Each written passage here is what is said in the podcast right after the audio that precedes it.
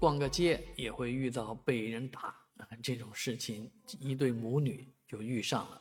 啊，其实这样的事情是一个低概率的事情，但是这段视频放到网上呢，还是引起议论纷纷。啊，说的是这一对母女是在准备买奶茶，而一个五疯子啊，这个也是个女的，就不不由分说的打这个女儿，然后继而追在整个商场里面追着打这个母女，这个事情是蛮惊人的。为什么呢？因为周边有好多人啊。而且甚至于在视频当中还能看到一位保安啊，当然这保安是个女的，啊，也也都是没有伸出手啊，所以这个事情也是蛮让人觉得啊挺危险的。